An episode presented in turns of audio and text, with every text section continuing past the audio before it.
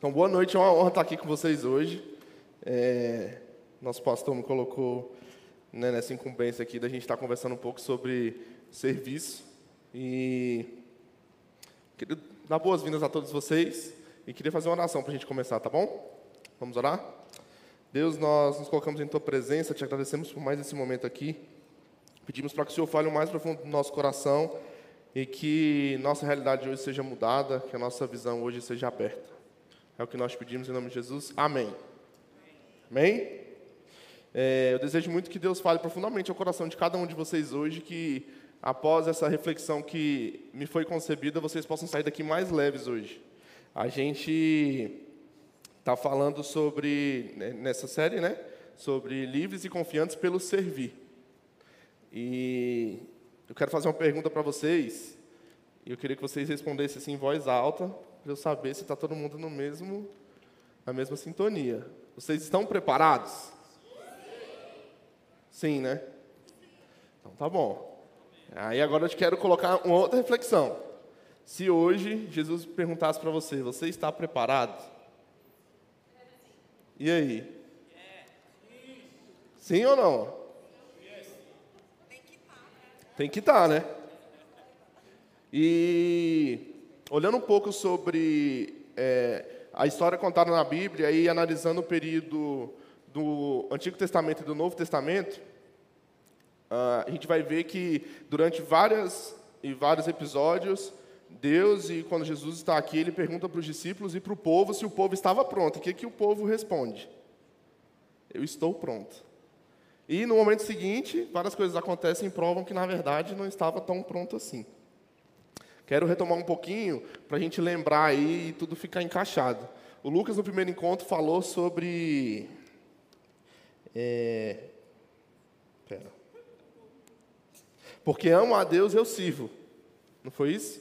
Então, ele explanou sobre nós termos no nosso coração é, um amor por Cristo, e isso é gerar em nós o sentimento de serviço.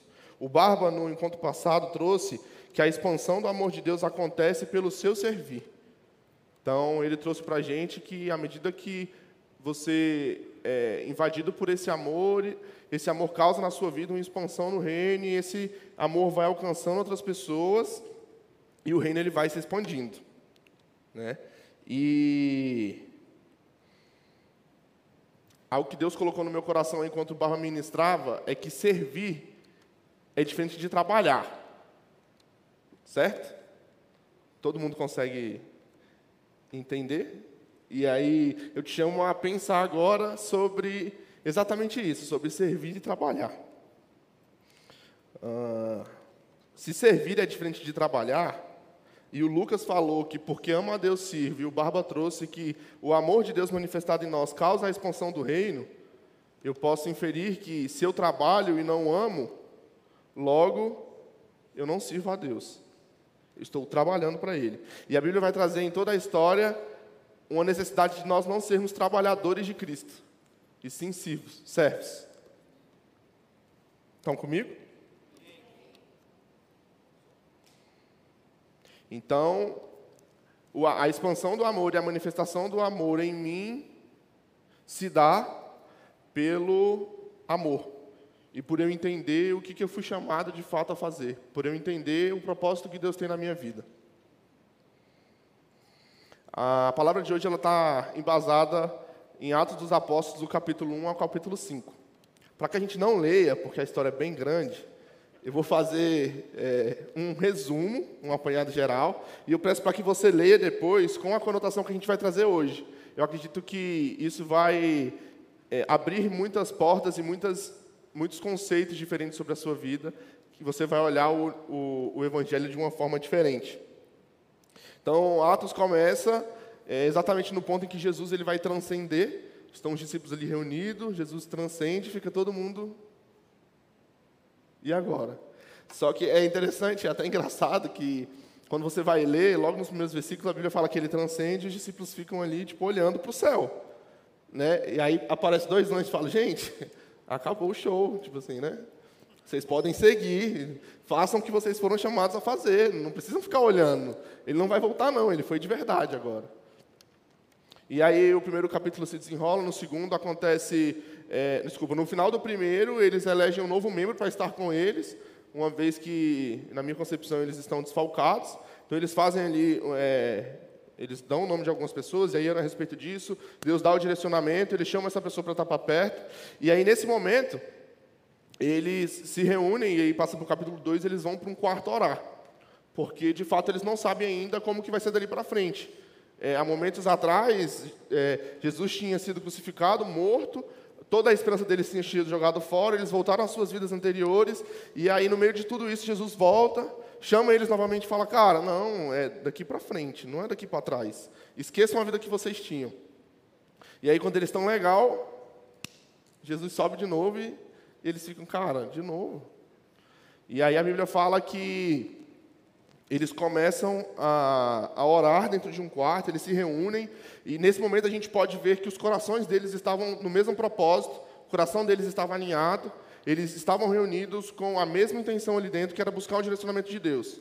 E poderosamente, aquela oração dentro daquele quarto com poucas pessoas, a Bíblia relata que saíram dali línguas como as de fogo, e todo mundo que estava passando por perto foi impactado. E aí, quem estava no PG essa semana, levanta a mão assim, só para eu ver. Aí agora você que estava no PG, olha para o lado e vê quem não levantou a mão. Então, olha, tem um monte de pessoa para o seu PG e que você pode chamar para estar tá lá na terça-feira. PG é um local que a gente é, tem um amor especial aqui na igreja, porque nós acreditamos que é um lugar onde você vai ser cuidado, onde você vai ser trabalhado, desenvolvido. E aí, pelo menos no meu PG, a pregadora, que foi a, a, a Ellen, né, que trouxe a palavra, ela começou a dar um spoiler assim, e eu falei, para, tipo assim, senão vai chegar lá e não vai ter o que falar, né? Enfim, então eles estão alinhados naquele local, eles estão todos concentrados e orando, a manifestação do Espírito vem, e, as pessoas que passam ao redor são impactadas, e a história conta que pessoas de diferentes nacionalidades, diferentes línguas, passam por aquele lugar e ouvem a oração na sua língua nativa. Então, a gente vê que realmente houve uma manifestação do Espírito naquele momento, e as pessoas que estavam por perto começaram a ser impactadas.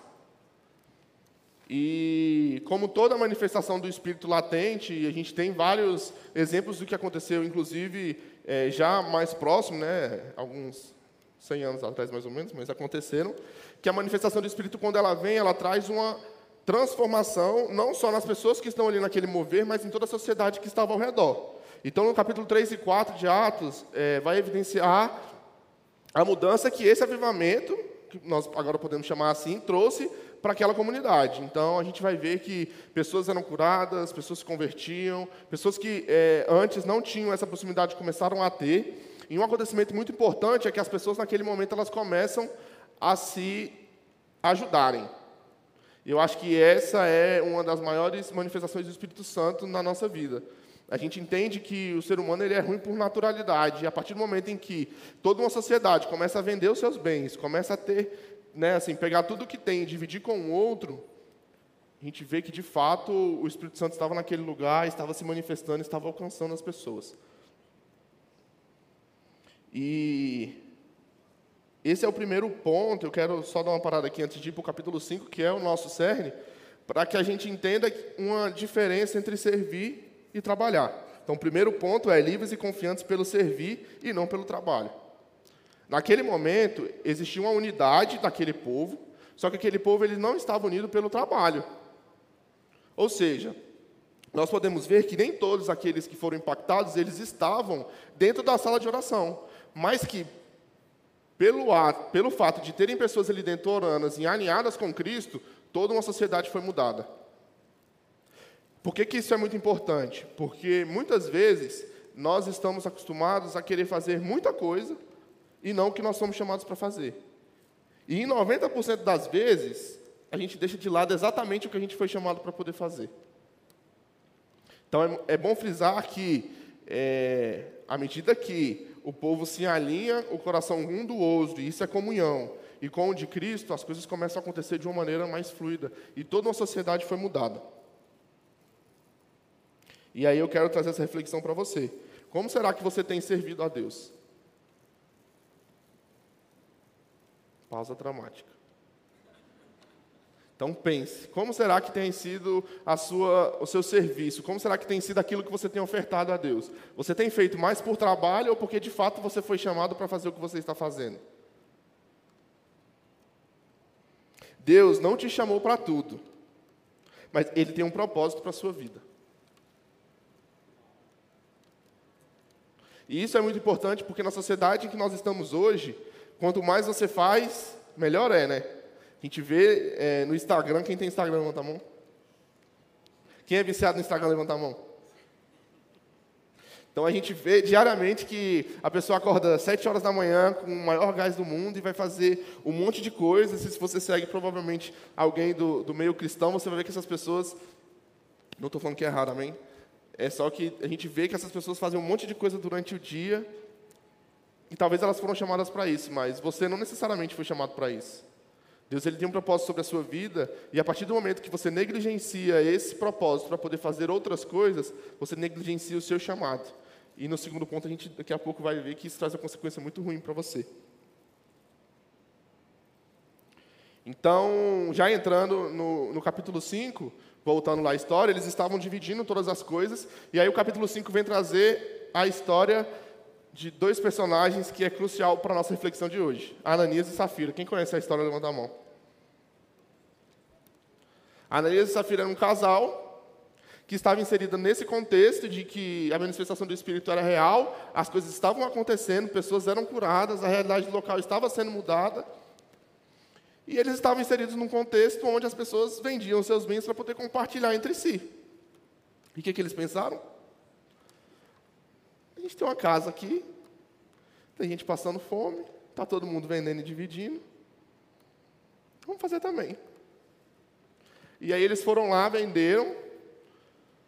E quando eles fazem a venda, eles recebem o dinheiro. A Bíblia fala que, é, pelo que acontecia no, na, na, era, na época, o fluxo que eles estavam seguindo era pegar todo esse dinheiro e dividir entre as pessoas. Só que nesse momento, cora, eu acredito que o coração deles doeu. Eles olharam lá na conta e falaram: Cara, eu tenho 100 reais. E tem um monte de gente com fome. Mas eu tenho fome hoje, vou ter fome amanhã e vou ter fome mês que vem também. E aí eles, não, vamos guardar aqui uma parte e vamos dar só essa outra parte aqui. Ó. Essa aqui não, vou dar só 20 reais. Os outros 80 eu vou guardar. E aí a Bíblia né, vai terminar de contar a história que eles sofreram as consequências por terem feito isso. E o mais importante aqui não é se ater ao exemplo do que eles fizeram com. Não foi o fluxo que eles seguiram, mas sim a questão deles terem tomado partido sobre algo que eles não foram chamados para fazer. O segundo ponto é o que acontece quando a gente coloca sobre nós uma carga que não é nossa. Quando a gente puxa para nós um serviço que não é nosso. E nós transformamos isso em trabalho. E é, é muito interessante que é, eu estava, quando eu estava lendo tudo sobre isso, estava montando tudo isso, eu lembrei sobre as pessoas que se convertem é, recente, né, assim, os, os, novos convertidos que a gente chama. A gente vê que são pessoas que é, estão tão impactadas pelo Espírito Santo, e, não estou novamente falando mal, e nem que eles estão fazendo errado, amém? É só para poder a gente ter esse panorama. De que a pessoa, quando ela se converte, né, ela aceita Jesus ali e inicia uma nova caminhada, ela, tem um ânimo que contagia a gente, é ou não é? Quem já andou perto assim de alguém que, né, que tem essa revelação para a verdade, eu acredito que isso é até divino, sabe assim? O Espírito Santo se manifesta na vida da pessoa de tal forma que a alegria que existe dentro dela é contagiante. Então, tudo que você chama ele para fazer, ele vai. Não importa se é três horas da manhã, não importa se é 10 horas da manhã, 3 horas da tarde, 10 horas da noite. A hora que você chamar, se falar que tem vigília de 24 horas incessantes e sem dormir, ele está aqui às 24 horas. Um zumbizão, mas está aqui, 24 horas, acordado, orando. Só que com o tempo, quando você não descobre o seu chamado e você não tem a revelação do que Cristo te chamou para fazer, o seu coração se cansa. No decorrer da caminhada, você começa a se decepcionar com as pessoas, você começa a achar o que você está fazendo difícil de fazer, você começa a ficar desmotivado, achar que tem muito culto na igreja. Nem sei para que, que tem esse tanto de culto, cara. Quatro cultos no domingo. Não dá nem tempo de almoçar. Se eu for servir, então, bicho, tem que estar aqui três horas da tarde, sai daqui uma, como é que eu almoço? Não há nem tempo de cochilar. Tem oração na sexta, culto no sábado, o pessoal ainda sai, no outro dia tem que estar na EBD. Não, não dou conta disso não. E aí o seu coração começa a se cansar e você começa a deixar de fazer as coisas. E é esse ponto onde entra a indisposição do coração trabalhador. Esse é o nosso segundo ponto. Quando a gente entra nesse ritmo de seguir o fluxo das coisas, nós começamos a fazer aquilo que nós não fomos chamados a fazer. E isso, por vezes, retira a nossa força, a nossa energia, e muitas vezes nós acabamos nos distanciando daquilo que nós antes amávamos estar perto. E aí você passa a não vir mais, você passa a não fazer mais. E o inimigo é sujo, né? Não basta ele te cansar, ele tem que fazer você cansar o outro. O povo começa a te ligar, você começa a dar canseira no povo, aí o povo começa a ficar cansado de te ligar.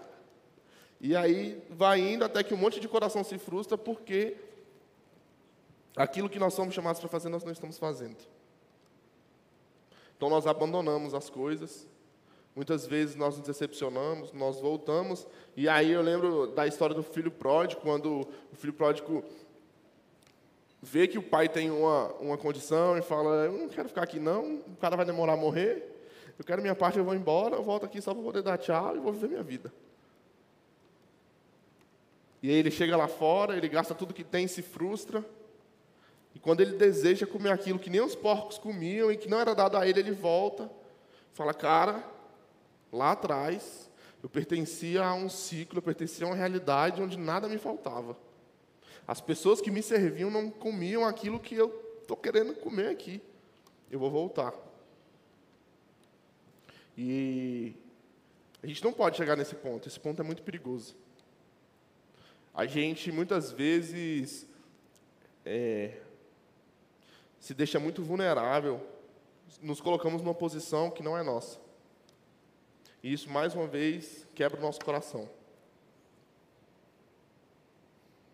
Tem uma música que fala muito comigo, toda vez que eu estou indo para o trabalho, eu boto música, né? Porque eu trabalho na Asa Norte, moro aqui em Águas Claras. Só 30 quilômetros para ir e voltar. Aí quando chega 15 ali, quando você entra na estrutural, que o trânsito para, às vezes dá sono. Aí eu boto uma música assim, né? E aí, é, eu lembro que tem uma música do, se eu não me engano, é Mauro Henrique, tá? Me corrija se eu estiver errado. Mas ele, eu não sei cantar, eu toco violão, arranho, na verdade, e sou enfermeiro. Então, cantar não é meu forte. Mas tem uma parte da música dele que fala assim, ó, casa abandonada, mundo tão vazio. O que falta em nós é o amor. Se não tem perdão, não tem amor. Se não tem amor, aonde está Deus?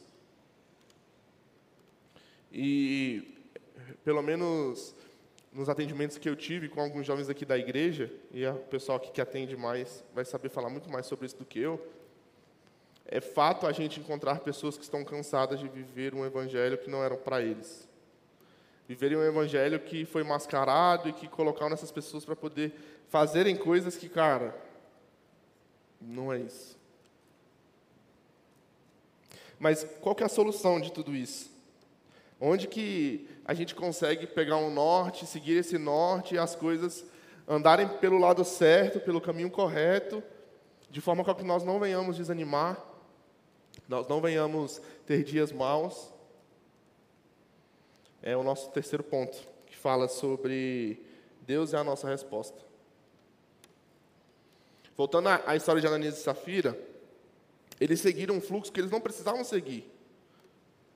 Eles não precisavam vender o que eles tinham para que o mover acontecesse. Eles não precisavam se posicionar daquela forma para que as coisas continuassem acontecendo. Até porque o mover só começou a partir do momento de pessoas que estavam dentro de uma sala fazendo uma oração. Então, algo que é importante nós entendermos é que quando você faz aquilo que você foi chamado para fazer, tudo ao seu redor coopera para isso. E não é que você não vai ter adversidade, não é que você não vai cansar, pelo contrário. Talvez o cansaço muitas vezes se torne até maior mas você tem um alicerce. Você sabe o porquê que você está fazendo aquilo. E a caminhada se torna mais leve. Porque a Bíblia nos garante que o fardo que é colocado sobre nós, que vem dele, é um fardo leve. É um fardo que não causa dor. De renúncia, mas que não causa dor. Então, nosso Deus ele é um Deus de resposta. Abraão, voltando lá em Gênesis, a Bíblia vai falar que ele era doido para ser pai. E ele tinha uma promessa sobre ele. E aí ele já estava juntando a chuteira assim, deixando de lado, já não dava mais para fazer nada.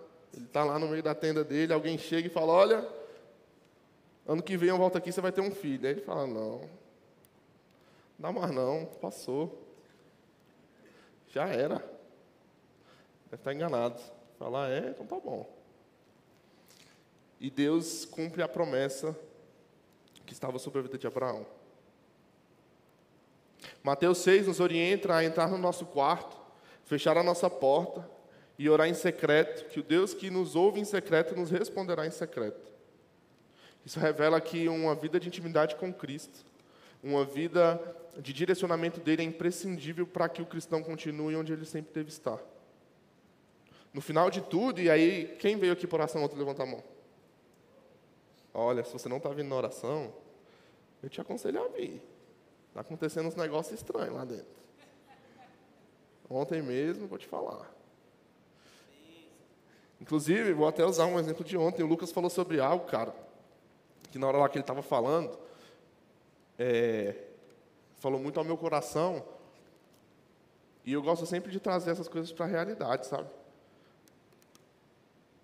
O Lucas falou assim que muitas vezes é, alguns jovens não entram né, na, na presença de Deus porque falta perseverança. Perseverança. O que, que é perseverar? Não desistir. Não só não desistir, mas é continuar buscando. Porque às vezes você fala assim, cara, eu já orei tanto, eu não desisti não, mas eu vou deixar Deus agir agora. E aí você não ora mais. Mas a Bíblia traz um panorama diferente. A Bíblia fala que nós temos que bater até que a porta seja aberta. E que Deus ele tem o um controle sobre a sua vida e que todas as coisas acontecem segundo a vontade dele. Isso quer dizer, irmão, que você pode morrer de bater na porta. Se não for para você, ela não vai abrir. Mas Deus vai te conduzir dessa porta para outra. E essa outra porta, talvez você não precise nem encostar na porta. De você chegar, é tipo porta automática. Na hora que você chega perto assim, a porta. E você entra. E aí está a importância da oração. Muitas vezes nós estamos batendo numa porta que não é nossa. E geralmente entramos por uma porta que é nossa e nem vimos que a porta é automática. A porta ela te reconhece. A intimidade com o Espírito Santo vai nos fazer chegar a locais que nós nunca imaginamos. Quando o Lucas ontem trouxe essa palavra que, cara, alguns jovens não conseguem tem um relacionamento com o Espírito Santo porque não tem perseverança.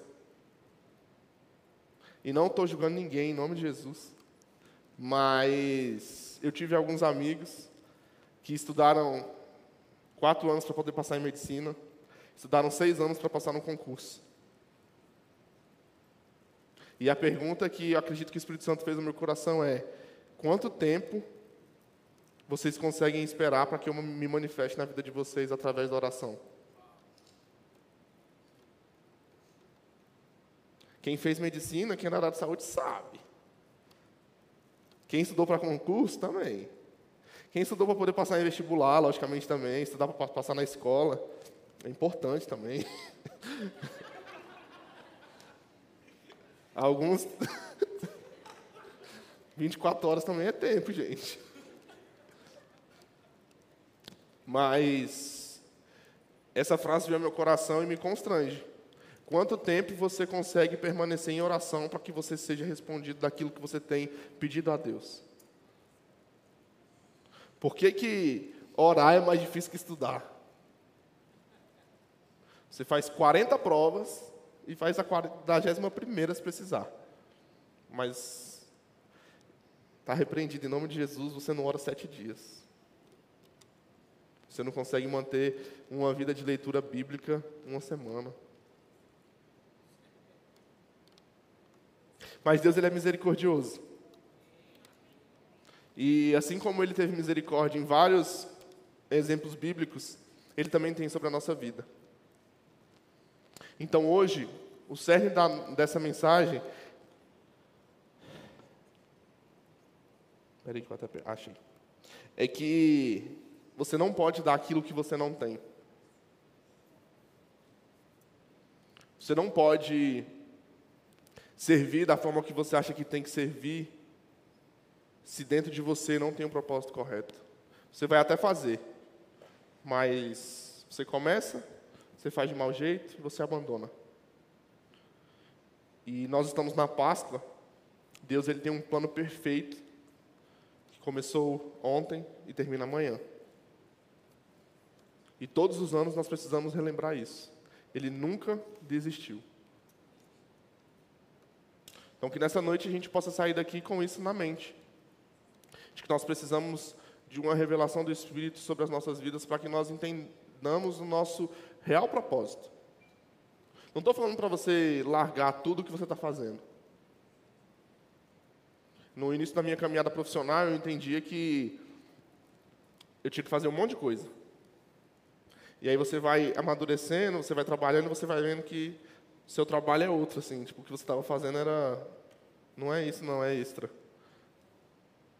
E aí você vai afunilando até que você se encontra no centro de onde você deveria estar. E assim acontece com com o serviço aqui dentro da igreja. Muitas vezes você chega fazendo tudo aquilo que você gosta, mas Deus ele vai te direcionando para o local correto. E ali é onde a glória dele vai se manifestar na sua vida, e através do seu serviço, muitas vidas serão impactadas. Sirva com o que você sabe fazer de melhor. Aos empresários, Deus concedeu o dom de crescer e servir profissionalmente para poder abençoar pessoas financeiramente. Quantas vidas são abençoadas fora do país, em locais onde o evangelho é proibido e missionários estão sendo perseguidos. O que seria deles sem a ajuda dos empresários, sem a ajuda da igreja? Aos da oração, Deus concedeu intimidade ao ponto de servir pessoas com direcionamento e intercessão. Quem aqui nunca foi na oração falando assim, hoje eu queria que Deus falasse comigo? E você está lá no meio da oração, na sua cabeça Deus não falou nada contigo. Aí eis que vem uma luz, vem uma pessoa sapateando na sua direção e você fala, não, agora não. Espera aí. Assim não, tem que ser, eu sou tímido, não pode.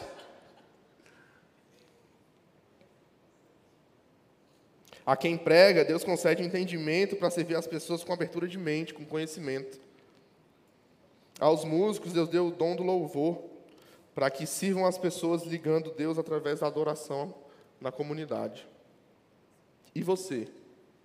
Como você pode servir? Você não pode dar aquilo que você não tem. E digo mais: Deus quer exatamente o que tem dentro de você. Você não precisa inventar e nem se fantasiar para Ele. Ele te conhece mais do que o seu espelho. Amém? Queria orar por vocês. Vamos ficar de pé?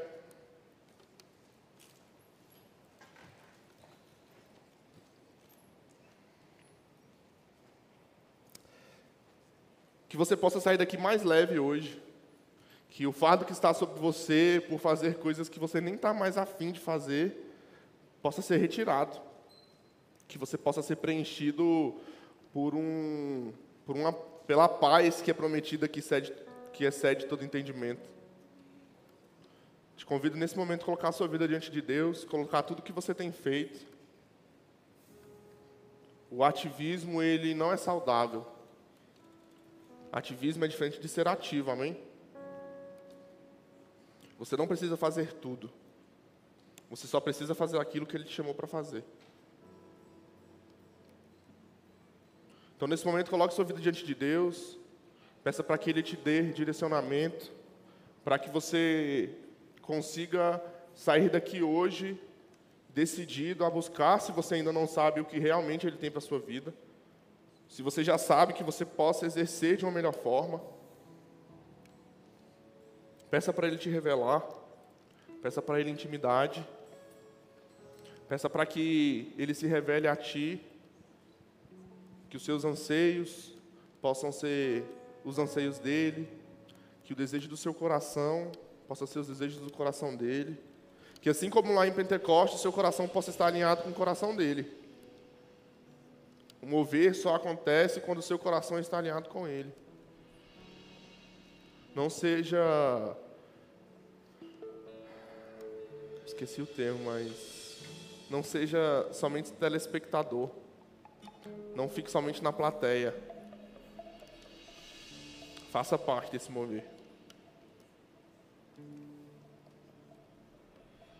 Vamos orar? Espírito Santo de Deus, nós nos colocamos mais uma vez em Tua presença. Nós acreditamos que o Senhor tem um plano perfeito para as nossas vidas. Nós acreditamos que o Senhor nos criou, o Senhor nos formou. O Senhor conhece o mais profundo do nosso coração. O Senhor é quem nos dá oxigênio para acordar todos os dias. O Senhor é quem opera em nós o querer e o efetuar. Nesse momento, Senhor Jesus, nós possamos ser impactados pelo Teu Espírito Santo, que possamos ter revelações de Ti, que possamos ser incomodados a ter uma vida de intimidade contigo. Deus, que nós possamos provar de fato de, uma, de um relacionamento genuíno contigo. Que possamos de fato, Senhor Jesus, afundar os nossos barcos e deixar o cais para trás